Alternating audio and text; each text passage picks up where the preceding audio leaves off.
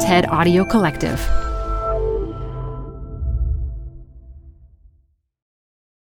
Hi, I'm Debbie Millman.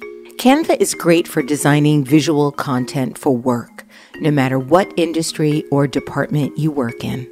Now, your next presentation with Canva Presentations. Start with a professionally designed template and use it as a springboard for your design. It's a serious time saver. Time to present but can't be there in person? Enter Canva Talking Presentations. Record yourself presenting and add your talking head to your slides so your audience can watch your perfected presentation anywhere, anytime. Start designing today at canva.com. Designed for work. This message comes from Apple Card. Earn up to 3% daily cash back on every purchase every day. Then grow it at 4.50% annual percentage yield when you open a savings account with Apple Card. Visit apple.co slash card calculator to see how much you can earn. Apple Card subject to credit approval. Savings available to Apple Card owners subject to eligibility. Savings accounts provided by Goldman Sachs Bank USA member FDIC. Terms apply. Support for Design Matters Media is provided by Wix.com, which puts the creative power of building dynamic websites back into the hands of designers. As anyone who has spent time in a WYSIWYG platform knows, what you see isn't necessarily always what you get. On the flip side, for some, it's far too easy to get lost in code and lose the forest for the trees. Wix.com allows you to find your own personal sweet spot and take control of your site with their drag and drop editor, hundreds of advanced design features such as retina ready image galleries, custom font sets, HD video, and parallax scrolling effects, and even serverless, hassle free coding for robust websites and applications. With Wix.com, you have total control of your web design like never before. So join Wix's brilliant community of designers, artists, and creatives at large around the world for free and ask yourself, what will you create today? This is Design Matters with Debbie Millman from DesignObserver.com. For 14 years now, Debbie Millman has been talking with designers and other creative types about what they do, how they got to be who they are, and what they're thinking about. On this podcast, Debbie Millman talks with Edel Rodriguez about his celebrated illustrations of Trump. You don't appease fascists. You really do confront it uh, as strongly as possible. And that's what I what I want to do with that cover. Here's Debbie Millman. In April 1980, several hundred Cubans, fed up with a bleak economy, stormed the Peruvian embassy in Havana, demanding asylum. And over the next few days, their numbers grew to over 10,000. In response, Fidel Castro opened the port of Mariel to anyone wishing to leave Cuba, and they could, as long as they could arrange to be picked up by boat. Family and friends in the United States quickly organized and sent hundreds of boats from Florida in what became known as the Mariel Boat Lift. 120,000 people made it out of Cuba, among them a nine year old boy named Edel Rodriguez. This nine year old boy went on to become one of the most celebrated illustrators in the United States, and today we're going to talk about that and his extraordinary life. Edel Rodriguez, welcome to Design Matters. Thank you. Edel, yesterday I was having a conversation with the designer James Victore. And when I told him I was interviewing you today, he called you the most dangerous man in the world. and I was wondering what you might think of that. Huh. No, I'm sure there's a lot more dangerous people than me, but uh, I don't mind that reputation. I'm fine with that. well, let's talk a little bit about your early origins and then talk about why you're so dangerous. You grew up in El Gabriel, a small rural town outside Havana, Cuba. Your family had to work to find food and basic supplies every day. You even made your own toys to play with. What was that all like for you? It was just life. We never thought uh, we were poor or It was just life. You woke up and you, made your toys, and you uh, you went out into the countryside and cut down some sugar cane and ate it for lunch, and uh, it was actually a lot of fun. Uh, I didn't really think much of it, um, but you know, my parents were aware of what, what was going on because they had lived before the revolution uh, when things were a little bit more put together. There was there were a lot more um, a lot more food, and um, uh, there wasn't that much spying by the by the government. They weren't um, getting oppressed, so um, they're the ones that were um, kind of looking at me and my sister and trying to figure out what was going to happen to us in the future. So they were trying to look ahead a little bit. They knew that. Uh, at some point, I'd have to go into the military. When I was about 16 or 17, you have to um, go into the military. And at that time, they were sending kids to Angola and to Africa to fight wars in Central America. And uh, my father didn't want me to fight for something that he didn't really really believe in. And we were already kind of getting indoctrinated in school, doing chants and things like that. And uh, and at some point, they they start turning the the kids on on their parents and and uh, snitching and things like that. So they could tell something was up, and they they're the ones that got concerned and wanted to get us out. But to me, it was uh, it was just a lot of fun. Uh, it was really I, I loved my time in Cuba. What kind of toys were you making? Oh, um, we would make you know guns, which is what boys like to make. um, but guns out of uh, out of wood uh, with you know the bullets were, were bottle caps, uh, slingshots. Um, you know the the one thing is that it, it at a very young age I was just working with my hands all the time, and um, my entire life I've just been making things with my hands. You began to show a talent for drawing while sketching at your aunt's pharmacy in Cuba. What motivated you to want to draw there? Paper. it's So where it's where she it's where she had paper. She had paper and she had pencils, and that's the one place where I found them. You know, my, my parents didn't didn't really have paper at the house, so I would just go there, and, and I guess she wanted to keep me busy in, in the desk in the back of the pharmacy, so she just give me paper and pencils, and I would just start drawing. Uh, mo- I remember mostly drawing tanks. That was, I was fascinated by, by military tanks at the time. What did your family think of your drawing back then? Uh, my family is I love them and they're wonderful, but they're very funny. It, it's really not. It, you're a kid doing whatever kid thing you're doing. It's a different sort of living than in the United States, where immediately you see potential in your child and you want to develop it and send them to art classes or whatever.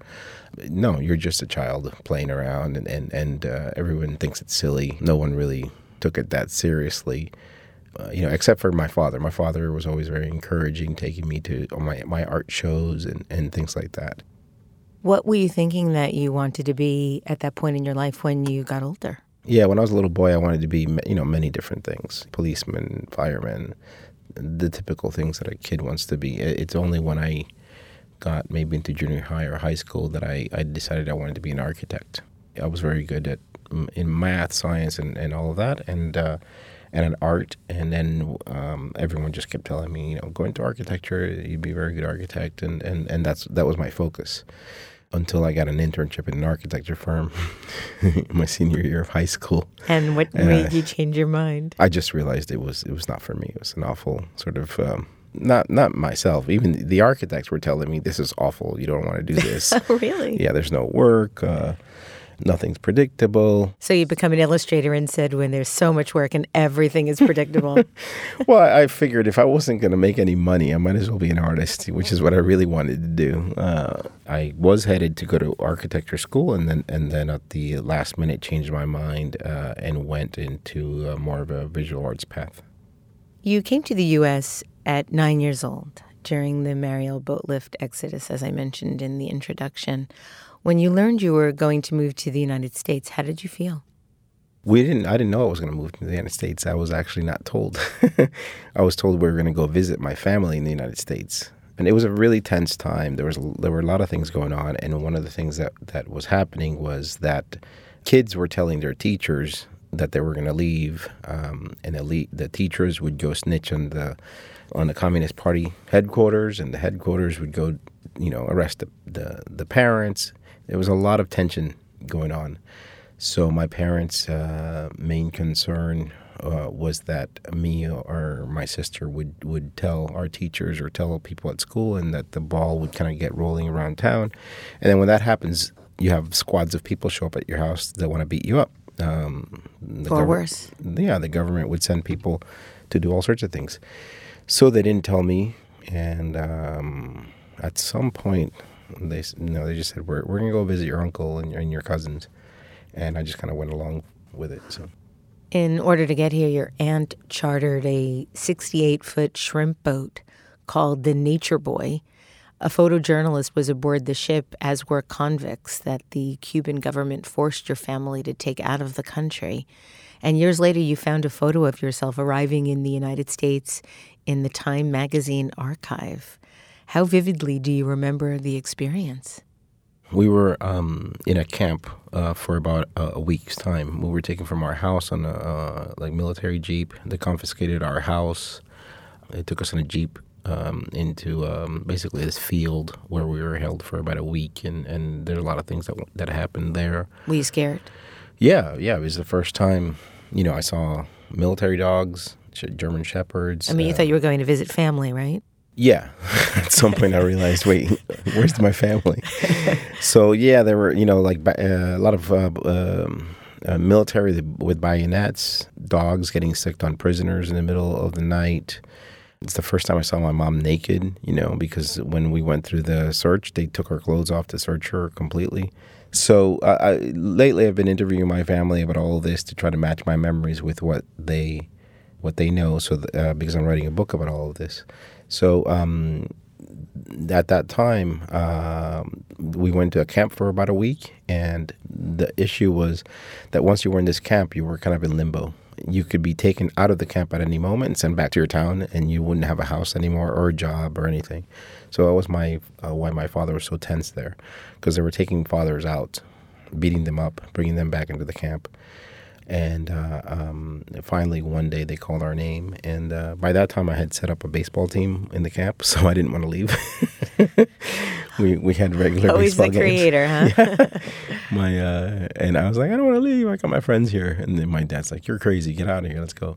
So uh, then we were taking on a bus onto the ship, and uh, once we were on the ship, that's when we saw our cousins finally. Do you recall landing in Key West? Uh, yeah. Then you know they loaded the boat with prisoners. Uh, the boat took off around 10 p.m. and then we sailed all night. And uh, I I slept all night. And then in the morning, around six or seven, uh, I was awakened by the sunlight. And uh, I remember seeing the, the keys, uh, sort of smaller keys, started appearing. And then we landed. They pulled us off the boat, and uh, we were welcomed by U.S. immigration and put into. Um, like a refugee center there where we were fed and given clothes and lots of toys. I remember that there were piles and piles of toys that were donated, piles of soda, food, all sorts of things. And, and that's the one thing I remember the most is how everything was just gleaming, like everything was bright um, and so much of everything. When you first arrived in Florida, you didn't speak any English, and you've said that your art was your way of communicating. At that point, what kinds of things were you drawing? Well, there were th- uh, times where you know you would get picked on at lunch, you know, and and I remember kids would steal my lunch for some reason, uh, and I didn't know what to say, or if I needed help from another kid, I, I would sketch out, you know, a boy hit me, or you know, it was just basic communication uh, done through drawing, uh, um, like cartoons, to try to explain to the teacher to the kids what uh, what happened. But um, that was that summer and that was like a summer school, and it was all with um, English speaking kids for the most part. The next fall, we were all, this entire population basically that arrived in Miami, we were all put together into classes. So my third grade class was uh, refugees that had just arrived from Cuba. And we were third graders placed into a junior high. Interesting. in, in, in, they had empty classrooms that uh, basically where, where we were taking our classes were so you were all of a sudden mixed up with uh, older kids as a third grader, but that that was what they had to do at the time. In some ways, do you see your art as communication as essential in the development of your ability? Yeah, yeah, I I, I think that that is basically what, what I've always done. Every you know from that point forward, it, um, it's a communication tool. I see most of everything that I do as communicating, and the art is sometimes secondary. it's strange.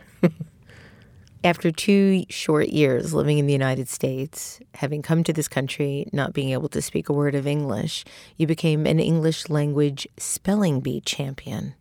How on earth did you accomplish that? Um, I have no idea. I think it was just that uh, I I had a very visual memory, and I would get these lists and I would just memorize words, and uh, it was like a photographic memory. So, yeah, I beat every kid in my class. I beat every kid in the school. Actually, not in the school. In the school, I remember Peter beat me. I still remember him and then me and him went into the, the uh, championship. county. Yeah, yeah. Uh, but yeah, that, that's when I uh, realized it was much harder. it's extraordinary. Yeah. In Cuba, your father was a photographer, in addition to a restaurant manager and a taxi driver, and those are just a few of his jobs. He had Yeah. a lot of jobs. Early on in the U.S., he had a trucking company, and he'd tell you that you had to study or you'd end up like him, which influenced your passion and your drive. Did it bother you that he didn't want you to be like him? No, no, he would say that every day. He usually would say it when it was the worst time of the day, so that it really made an impact. You know, we were on the side of a road in a ditch trying to pull something out, and it wouldn't it wouldn't come out, and he'd be there for an hour, and he's like, "Don't you know? Go to schools. You don't have to do this garbage." And it it stayed with me. You know, uh, he's he's always looking for for something better, and um, he's the crazy one that would just go on a limb to do something, and it was really his idea to leave Cuba because. Um, we were yeah, as bad as things were things things were okay you know and my, my mom was very comfortable. And i asked my mom Leo, what made you get on a boat? You know and it was really my father just constantly kind of going after her and saying we have to leave we have to leave. So uh, he's always been the one. And even when i wanted to leave miami to come to new york he's the one that took me to the airport you know Your mom wouldn't even my go, mom would right? not go to the airport she she went from Cuba to, to the United States, but she wouldn't take the trip to the airport. She, she holds a grudge. Uh, She didn't want you to leave. No, no. So he took me to the airport. He gave me cash when I got on the plane. And um, yeah, he's always like that, kind of a bit of a dreamer and, and to go for things. So And that was your first plane ride, I believe, yeah, right? yeah, that was the first time I was 18 and I took a plane ride to New York City uh, for the first time, first time on a plane. Now, going back to high school for a minute, you entered a cover art scholarship competition that was sponsored by Time magazine. And you not only won first place, you also nabbed a free subscription, which was your first magazine subscription ever, from what I understand. You know everything. I try, I try. So, so tell us about the cover that you. where can we see this image? Actually, I have a photograph of it at home. Uh, yeah, there was this competition. I, my parents hadn't saved anything for college, um, so I started in high school looking for anything, any opportunities where I could get money uh, for college. And one of them was this scholarship competition from Time Magazine that that my art teacher handed to me. So I created a cover concept which was about the environment, and uh, there's a nice image of, of a beautiful landscape, and there's a hand coming down tearing it apart, and behind it is are like nuclear plants and things like that. And I sent it to the competition. I heard back that I won, and I got some scholarship money from Time Magazine. I mean, that's amazing. Yeah, It's yeah. amazing. And then at the same time, it was 11th grade probably, uh, and uh, I got an automatic subscription to Time, and and I started getting it every week. And, and we never we didn't have any magazines at my house, so that was the only magazine that I would ever look at was Time magazine. Yeah, I I I, I loved it. I became obsessed with Time, and the graphics in it, and illustrations, and and all of that. And what's funny is they have this weird connection, constant connection to Time magazine because I won that, and then years later, when I started working at Time magazine, I, I mentioned it to my um, the art director at the time, and he's like, "Oh, I was the judge on that." Oh wow! so I brought him the, and he's like, "Oh, I remember your image, yeah." Um, so We'll have to make it available for our Sure, listeners yeah, to, yeah. Mm-hmm. to be able to see uh, what it what it looked like. Um, after graduating high school, you turned down a full ride at the University of Miami to attend Pratt. Mm-hmm. Why? I got a full scholarship to go to University of Miami for art, and uh, I was set to go. And then my uh, my high school art teacher, who had a lot of influence over where I went and what I did, and she she brought me literally to the portfolio day. She drove me there. Uh, she kind of took care of me. She she she. I was really the most talented kid in her class, so she wanted me to do something with it. So she arranged for me to meet a former student of hers that, had, that was a Pratt student. He came back to high school and he spoke to me and told me everything about Pratt. Told me that I should come visit. So um, that was the first trip. I went and visited Pratt during uh, spring uh, weekend and I stayed with him and he showed me New York City. He took me to the Guggenheim, the Met, and I was just you know, going crazy. I, I couldn't believe what New York City was. So once I had been here for a weekend, I just said, I'm not going to Miami. I'm not going to University of Miami. I have to figure out a way to get up there. So I started um, just harassing the financial aid person at Pratt every week. I was just said, I really want to go there, but but I have a full scholarship to the University of Miami. What can you guys do? So I became like a hustler with my admissions people. I, I negotiated it down from you know I think it was like twenty five thousand that I would have to pay, and at the end of the day, uh, they said, okay, finally we've worked out a deal with all your grants and all this. All you have to pay is one thousand dollars each semester, and that's when I went. That I hadn't told anything to my parents, and finally when I had it down to a thousand, I went and talked to my parents, and they said, "Are you crazy? We don't have that money." so I don't know what the Time Magazine scholarship money. yeah, right? I Right? think I think I actually took like a loan for just one thousand dollars or something. Yeah, it just became a big sort of uh, problem at my house, uh, arguing with my mother, and, and they just didn't want me to leave. They're very they they really felt like we had left Cuba, and that was a big deal, and to to have me leave the family again was not uh, not what my mom wanted, uh, basically. And uh, I, I said, "Oh, I'll be back in three years. I'll, I'll do it quickly." Mm, how many years ago yeah, was that? I don't know, twenty eight or something. Uh, yeah, They're okay now with it. No. my my father doesn't care, but my, my mother my mother is I she's very dramatic in, in a funny way. I read that you once visited the Society of Illustrators and looked at all of the names on the wall and figured you'd have to change yours, change your name to fit the anglicized mold of the names that were there. When did you start feeling that way? I don't know. I, I guess when my name started appearing on the walls or something. I think there's something, you know, when you're young, you're always looking for people that are like you, that are doing uh, what you want to do. Um, and uh, at the time, I I was like, what would I be? E.R. Alonzo or what would and, and that was a thinking, you know. But I had I just have a very funny sounding name, so You now teach at the School of Visual Arts, and I know you take quite an interest in young illustrators today. Do you feel like the diversity of the field is beginning to change? Yeah, yeah. I think I think it started changing uh, a long time ago, maybe ten or fifteen years ago. Um, it, it started changing quite a bit for a lot of different reasons. I think the internet changed that because um, you have all of a sudden artists and illustrators from other countries could start working in the American market. So so the names and the, and the diversity started happening a lot more. Yeah, it's definitely changed. I think. You started working at Time Magazine as a temp. You started as a temp and then you worked your way up to becoming a designer. How did you first get the opportunity to temp? When I was at Pratt Institute, I was studying, and um, my my last year of school, my English teacher there said, um, "You guys that are graduating, if you need a, a job, my uh, when you get out, my husband works at Time Magazine. You should give him a call." I remember those those words, and I just went, like, "Time Magazine."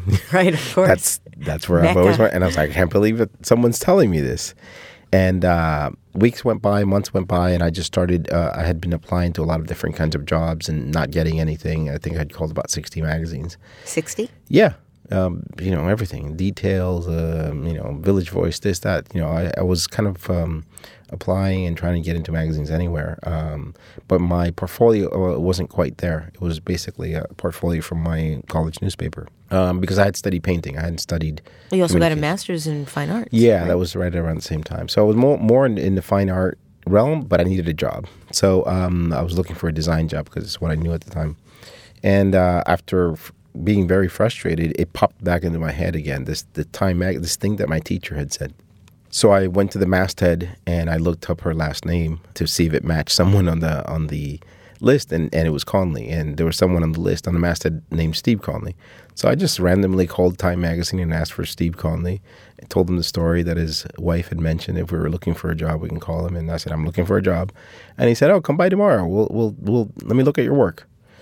I showed up and and uh, I had a suit, and he, he, I remember he la- making fun of me for wearing a suit, and and then uh, he's like, "Well, we don't have anything right now for design, but we have uh, someone that you know delivers copies around the office. He's going on jury duty. Uh, you could do his job for a couple of weeks."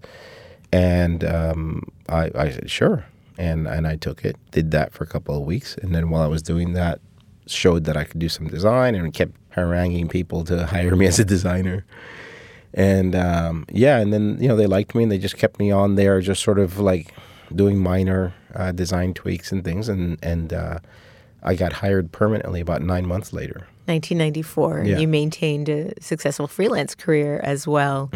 Um, you hold the distinction of being the magazine's youngest art director for the Canada and Latin America editions.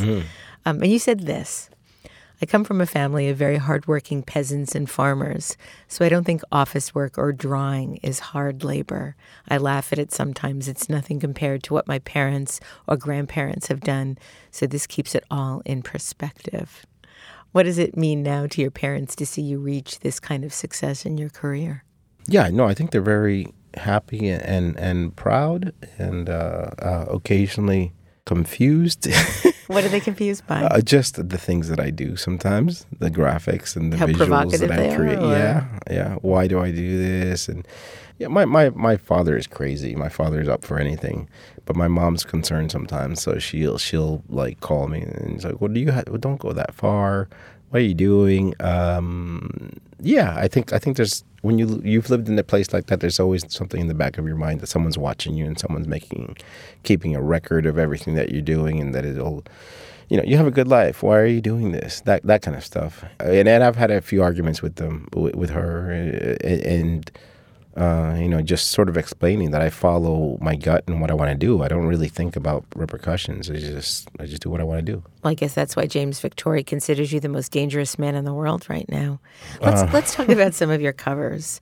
Your cover for Newsweek, "What Silicon Valley Thinks of Women," that issue won a National Magazine Award, and it also stirred up a fair amount of controversy.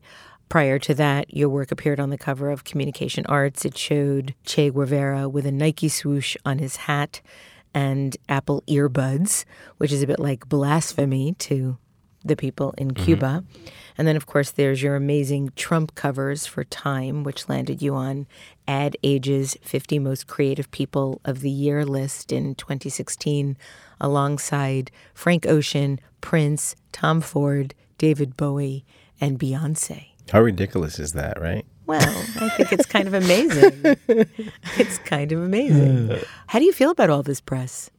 Um, I'm just always shocked by all of it. I, I'm surprised by anything that happens in my life on a regular basis. So I'm always telling friends or asking someone, like, is is this really happening? Is this, you know, am I on this list with these people? Am I doing this? Is this, you know, because it's really um, strange to me. It's exciting and it's fun, um, and it's it actually what I've learned is how sometimes simple it is to to get to places where you never dreamed you'd be at. If you just kind of work and show it and and be open not be scared say speak your mind confront problems confront people that you think are are not good for society you know.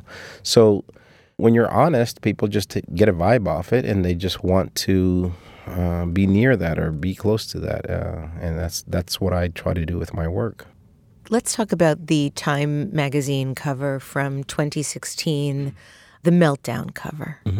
It showed an illustrated Trump literally melting. How did you come up with the idea?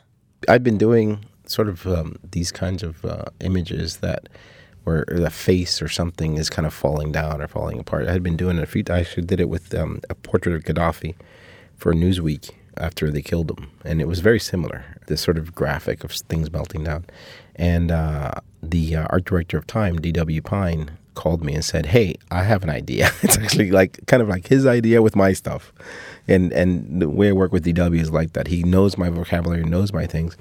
And he's like, "We have a headline. It's called Meltdown. We want a face of him melting down." It was it was not that complicated, and I just followed along, and, and you know we, we we worked on it together.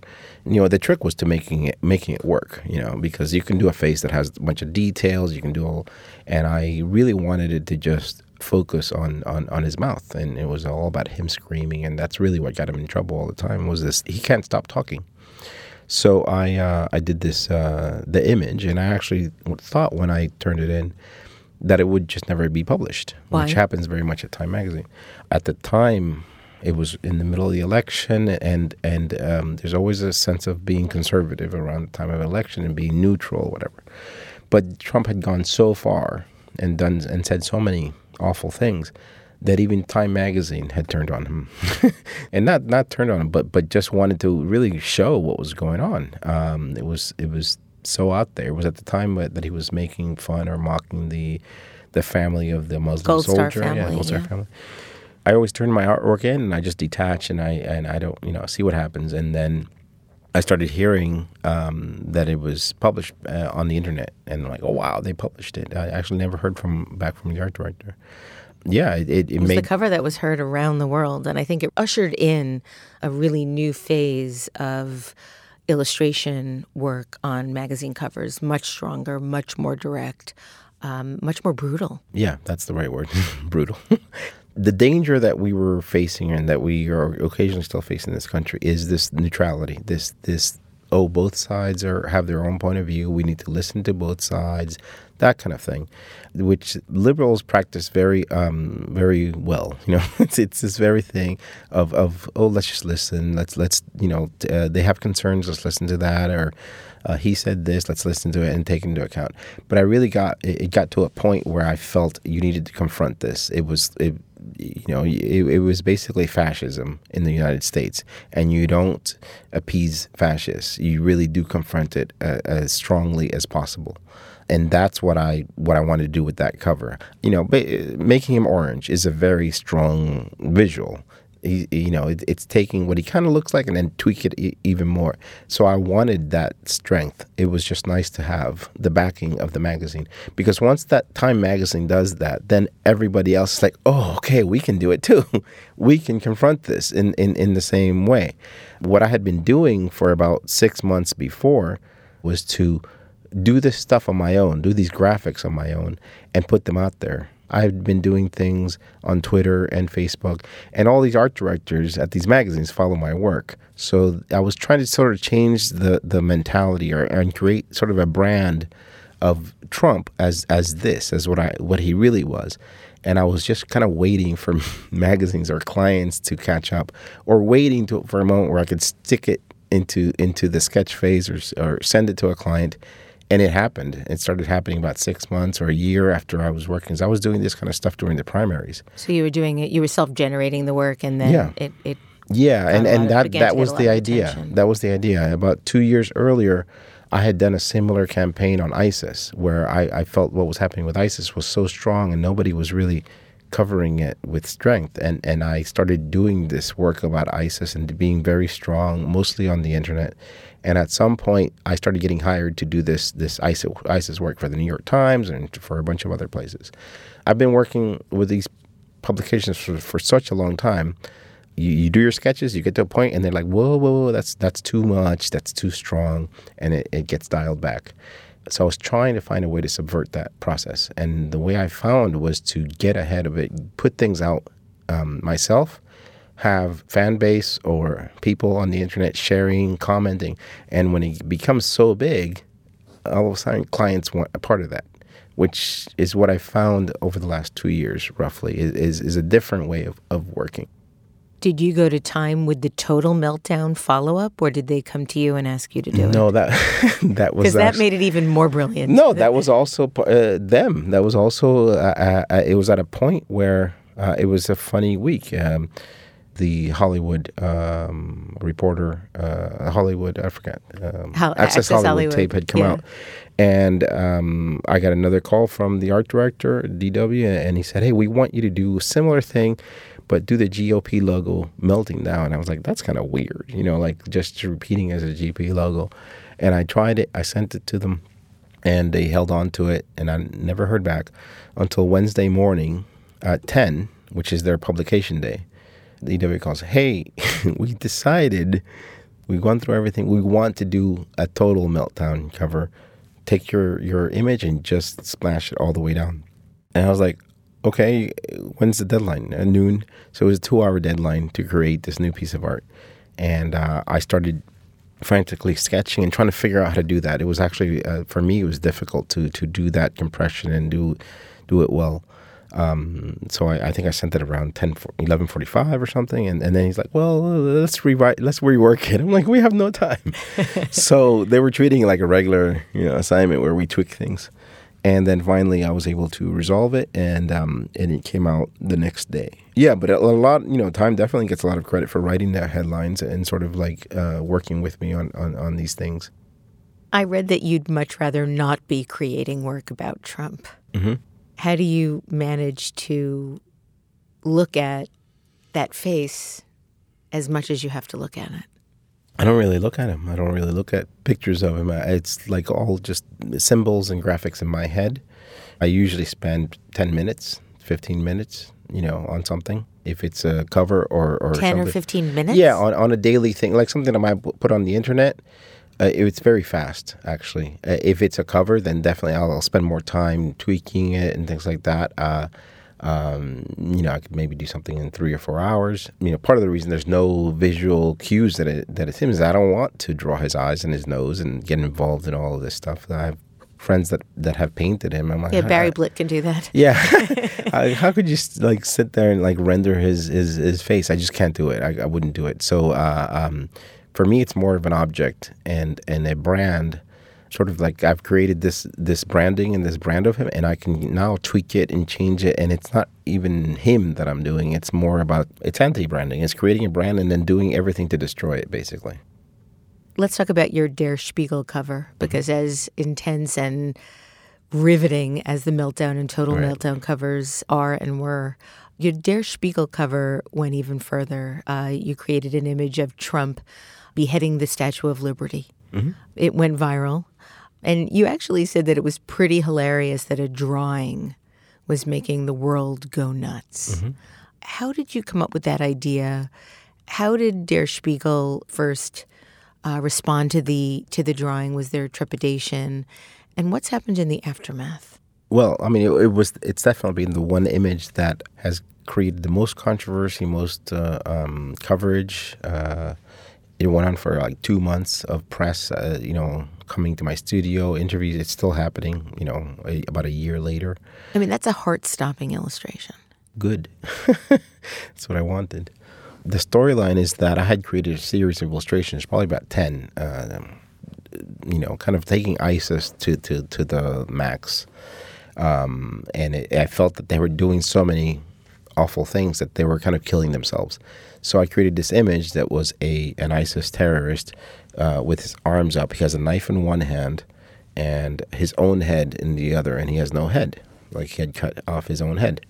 I did that in 2014. Then I was watching the news, and the uh, Muslim ban happened overnight. You know, as planes were still in the air, uh, you had planes trying to land. There were uh, kids that were sent by themselves and uh, they were at the airport and they couldn't get out because they, they, they didn't have the permit to come to the country. Grandmothers that were coming in to have operations. And I was thrown back into when I came to the country when I was nine years old, a kid trying to come in. And at that time, I was welcomed with open arms, um, brought in by immigration, fed, um, toys galore. Yeah, and and I remember that I was like, "What's happened to my country? This is the the country. You know, this is our dream country." Uh, and the Statue of Liberty was it was something that we always talked about in my family. It was like a saint, like like it was America, you know. So all these things were just popping into my head as as I was watching TV, and I was disgusted by it because to me that's something that Castro would do, something that a you've, dictator. You've compared do. Trump to Castro. Yeah, yeah. That's how Castro and and and and uh, the communists in Cuba treated us when we were uh, wanted to leave the country. We were put in this pen for a week, and we were held, and anything could happen. And it was this idea of toying with people's lives and emotions that that uh, really angered me. So out of just anger, I took the ISIS um, uh, terrorist, and it was the same figure, the same exact image uh, and I just put Trump's head on it and put a Statue of Liberty on his arm, and he, it was the same knife that the terrorist was holding. And I was making a direct uh, correlation that the real terrorist was Donald Trump, the real person that's affecting lives at that time was uh, Donald Trump. And since it was related to the Muslim ban, that was the connection. You know, yes, he is an ISIS terrorist. Basically, was the the concept. And um, I posted it on Twitter and on Facebook and all my media channels, and it went nuts. That was my image. You know, I just put it on there, and then about a day or two later, Der Spiegel called me. He's like, "Hey, we're doing a cover on the Muslim ban. Can you send us some ideas?" And I was like, "All right." You know, I, I did a bunch of other sketches. I don't even know where they are now, and I sent it to them, and didn't hear back. And then the next day, they said, "Oh, nothing's really quite working from this batch. Can you go back to it again and, and think of some other ideas?" And I was like, "All right, you know." And um, then all of a sudden, the next morning, the art director from Der Spiegel calls me and goes, Hey, we've been looking through your Twitter feed, and there's this image um, that Trump as a, a, a, as an ISIS guy, and we we know is that been published anywhere? And like, no, uh, uh, can we publish that? And I was just like, "Are you guys crazy? You seriously want to publish this on your on the cover?" And like, "Yeah, we really like it." And they said, "Well, can you just?" He had a tunic on. Can you change that to uh, Trump's suit so that it looks more like Trump? And I remember telling some friends, I think something's going to come out tomorrow that's going to cause a big deal. I hadn't done it about any other prior covers, and I was right. As soon as it came out, it, it created a big um, splash. Um, the cover wasn't in and out, and next morning it was already at protests at the airports. People had just printed it off the internet, and I have you know a bunch of pictures of people well, holding the, up. You, you you give people the permission to do that, right? With Not at that time. Yeah, no, at that time I hadn't even thought of that. At that okay. time it was just people downloaded it off Twitter and yeah. created huge posters to bring to airports and all this kind of stuff. And, and it started just a lot of direct messages, a lot, a lot of emails. Um, just insults and, and all sorts of things, and you know, calling me a closet communist, you know, every insult that you can think of, basically. I think it's really important to not normalize a lot of this stuff because it's coming at you so fast and so much that it can easily just change. Uh, and we're seeing it, you know, Fox News, which is just basically spouting lies on a constant basis. You know, we know these things aren't happening, so it's like an entire country that's just trying to be gaslighted all the time, and I think what I what I do with my work and what people many times react to is they go, "Wow, I'm not crazy." Okay, someone else sees what I saw, made an image about it. Okay, so we're all in this, you know, recognizing this reality because we're constantly told by the president and by many other people that that didn't happen. That's not true. That's happened in, in Venezuela, in Cuba, in, in, in Russia, in many other countries, and you can't we can't let it happen here, and it can. Fast Company has dubbed you the preeminent illustrator of the Trump era. Do you look forward to the day you can stop illustrating him when this is all over? Yeah, sketchbooks and, and a bunch of other things that I want to be painting. But I, I wake up every day and I'm like, oh, I got to say something about this. And uh, um, but yeah, my, my favorite thing is to to just be in my studio, painting and making things that make no sense. You've been involved in illustrating children's books now mm-hmm. for almost two decades and have written and illustrated two of your own, focused on your penguin character, mm-hmm. Sergio. Mm-hmm. You've said that one of your career highlights came when you heard one of your kids, then four, reading the book aloud to herself. And late last year, you told Print Magazine you were working on a kid's biography about Jimi Hendrix.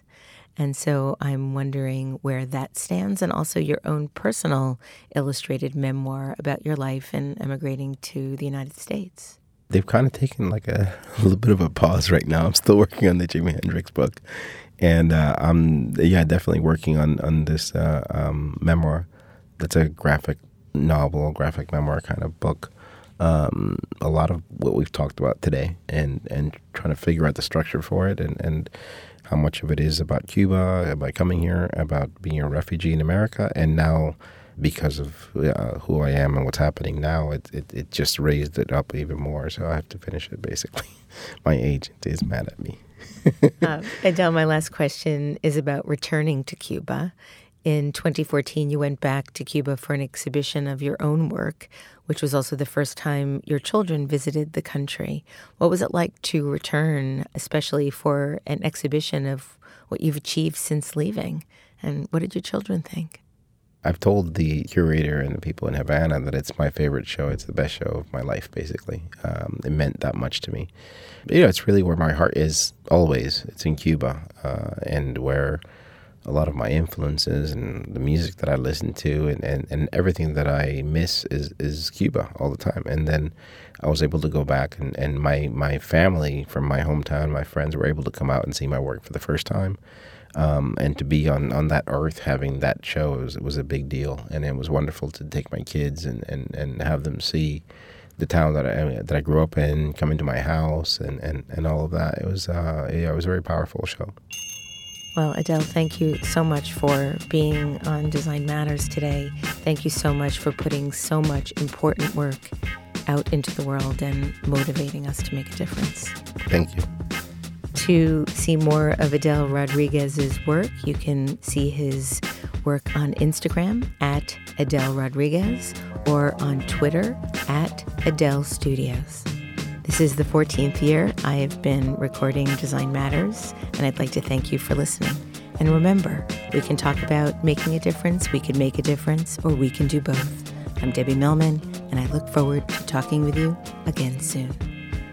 For more information about Design Matters or to subscribe to our newsletter, go to debbiemillman.com. If you love this podcast, please consider contributing to our new DRIP Kickstarter community. Members get early access to the podcast, transcripts of every interview, invitations to live interviews, Q&A sessions with guests, and a brand new annual magazine. You can learn more about this at d.rip slash Debbie Millman. That's d.rip slash Debbie Millman. If you want others to know about this podcast, please write a review in the iTunes Store and link to the podcast on social media. Design Matters is produced by Curtis Fox Productions. The show is published exclusively by DesignObserver.com and recorded live at the School of Visual Arts Masters in Branding program in New York City. The editor in chief of Design Matters Media is Zachary Petit, and the art director is Emily Weiland. Generous support for Design Matters Media is provided by Wix.com.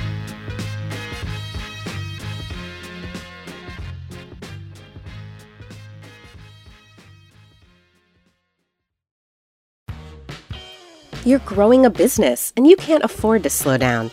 If anything, you could probably use a few more hours in the day. That's why the most successful growing businesses are working together in Slack. Slack is where work happens, with all your people, data, and information in one AI powered place. Start a call instantly in huddles and ditch cumbersome calendar invites. Or build an automation with Workflow Builder to take routine tasks off your plate, no coding required. Grow your business in Slack Visit slack.com to get started.